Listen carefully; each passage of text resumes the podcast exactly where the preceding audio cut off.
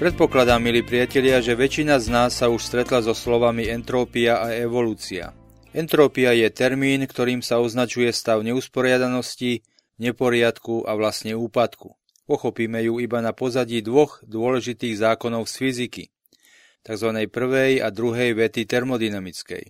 Prvá veta termodynamická hovorí, že energia v nejakom systéme, či už je to motor alebo vesmír, nemôže byť ani vytvorená, ani zničená. Energia sa môže iba prijímať a odovzdávať alebo premieňať z jednej formy na inú. Druhá veta termodynamická však dodáva, že pri tejto premene alebo odovzdávaní energie prichádza k stratám. Nie všetká energia sa využije. Ak by sa využila, existovalo by tu tzv. perpetuum mobile, čo je stroj, ktorý by sa hýbal sám väčšine. A to nie je možné. Entrópia sa zvykne niekedy nazývať aj šípom času. Keď lukostrelec šíp vystrelí, letí rýchlo a vysoko, avšak postupne ako tak plinie čas, šíp začne energiu strácať, začne sa spomaľovať a klesať, až nakoniec celkom dopadne nehybne na zem. Takto sa správajú všetky systémy, vrátane vesmíru. Energia vo vesmíre sa postupne stráca, až jedného dňa celkom zanikne. Vesmír sa teda rozpadá a po miliardách rokov svojej existencie sa napokon ocitne v stave entrópie. Avšak je to aj iný zákon, a to zákon evolúcie, ktorý je opakom entrópie. Evolúcia nie je stavom úpadku, ale naopak zákonom vývoja a rastu. Evolúcia sa netýka mŕtvych vecí, ale živých organizmov a hovorí, že organizmy sa od začiatku existencie našej Zeme vyvíjajú od nižších foriem k formám vyšším. Najjednoduchšou formou života je vírus, potom je tu baktéria, ktorá je organizmom už dokonalejším, prvok ešte dokonalejším a morská huba ešte viac. Ďalej sú hmyz či ryby. A na vrchole všetkého je človek so svojou obrovskou mozgovou kôrou a s neobyčajnými vzorcami správania sa. Vedci hovoria, že evolúcia, s ktorou nemáme problémy ani my v cirkvi, je vlastne zázrakom, pretože je úplným opakom zákona entrópie. Entrópia to je zákon prirodzený a vlastne logický. Keď sa pozrieme do nášho každodenného života a na hmotné veci, ktoré užívame, vidíme ho všade. Šaty, ktoré nosíme, auto, v ktorom sa vozíme, dom, v ktorom bývame, alebo ktorákoľvek vec, ktorú užívame. Všetko toto podlieha zákonu entrópie. Veci sa jednoducho časom opotrebovávajú, derú a ničia. Evolúcia však nie je ani logická, ani prirodzená. Zakiaľ čo neživý svet upadá, živý svet sa neustále vyvíja, rozvíja, rastie a zdokonaluje.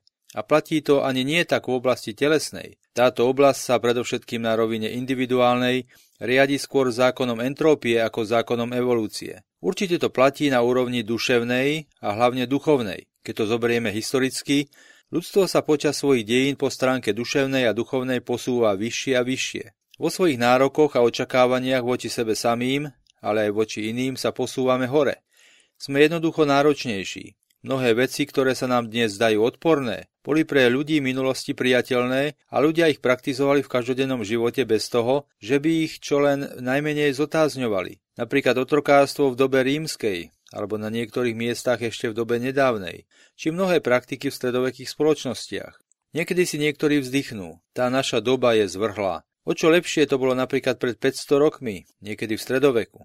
Naozaj, akú cenu mal človek v stredoveku?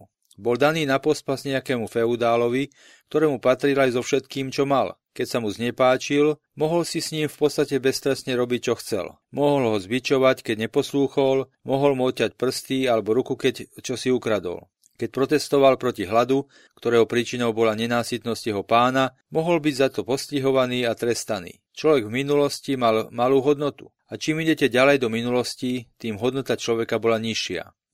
Mnohé udalosti z minulosti dnes posudzujeme alebo odsudzujeme a považujeme za zlé jednoducho preto, lebo dnes máme už vyššiu latku.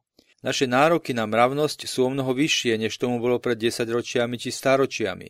V tomto zmysle treba chápať aj mnohé miesta vo Svetom písme. Starý zákon má na ľudí nižšie nároky než nový zákon. Boh viedol ľudí postupne hore, od horšiemu k lepšiemu. Tento prechod sa nemohol udiať naraz, mohol sa udiať len postupne evolúciou. Týmto samozrejme nechcem tvrdiť, že dnes sa nevyskytujú vo svete krutosti a nemorálnosti, ktoré sa vyskytovali kedysi v dávnych časoch. Vyskytujú sa, a možno dokonca ešte horšie. Avšak neberú sa tak normálne, ako sa brali kedysi.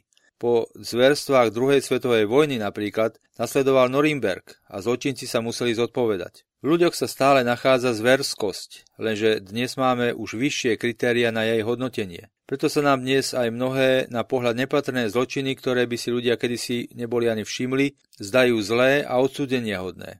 Zákon evolúcie, ale na rovine osobnej, na rozdiel od zákona entrópie, neplatí automaticky. Evolúcia v duchovnom zmysle je vždy výsledkom nášho rozhodnutia a našej snahy. Všimnime si, milí priatelia, ako sú tieto dve, entrópia a evolúcia, prítomné v Evangeliu prvej adventnej nedele. Ježiš hovorí, budú znamenia na slnku, mesiaci a hviezdách a na zemi budú národy plné úzkosti a zmetku z hukotu mora a vlnobytia. Ľudia budú zmierať od strachu a očakávania toho, čo príde na svet, lebo nebeské mocnosti sa budú chvieť. Týmito slovami ako keby Ježiš chcel opísať spomínanú entrópiu. Áno, svet sa bude rozpadať, bude upadať, bude sa uberať iným smerom, ako by ste si to želali. Avšak vy na to nedbajte. Zdvihnite hlavu, lebo sa blíži vaše vykúpenie. Vy sa uberajte pod vplyvom toho, čo vám ja dávam, smerom opačným. Nedajte sa znechutiť. Ďalej však pokračuje. Dávajte pozor, aby vaše srdcia neoťaželi obžerstvom, opilstvom a starostiami o život, aby vás onen deň neprekvapil. Preto bdejte celý čas a modlite sa. To znamená, buďte stále v strehu, aby ste boli schopní postrehnúť smer vášho pohybu. Totiž či idete vpred, to znamená evolúcia, alebo idete dozadu a teda upadáte, čo je entrópia. Čo je treba k tomu, aby sa človek vyhol entrópii vo svojom duchovnom živote? Neupadnúť do lenivosti. Lenivosť je najväčším nepriateľom rastu a rozvoja. Oddať sa lenivosti znamená nastúpiť na naklonenú rovinu, ktorá nás pomaly, postupne, no celkom iste znesie tam, kde nechceme byť, k rozkladu a spusnutiu. Prosme teda, milí priatelia, v tento čas adventu, aby sme vedeli byť bedliví a v kontexte modlitby schopní rozpoznať, kam sa uberáme, či rastieme alebo upadáme. Želám vám požehnanú nedeľu.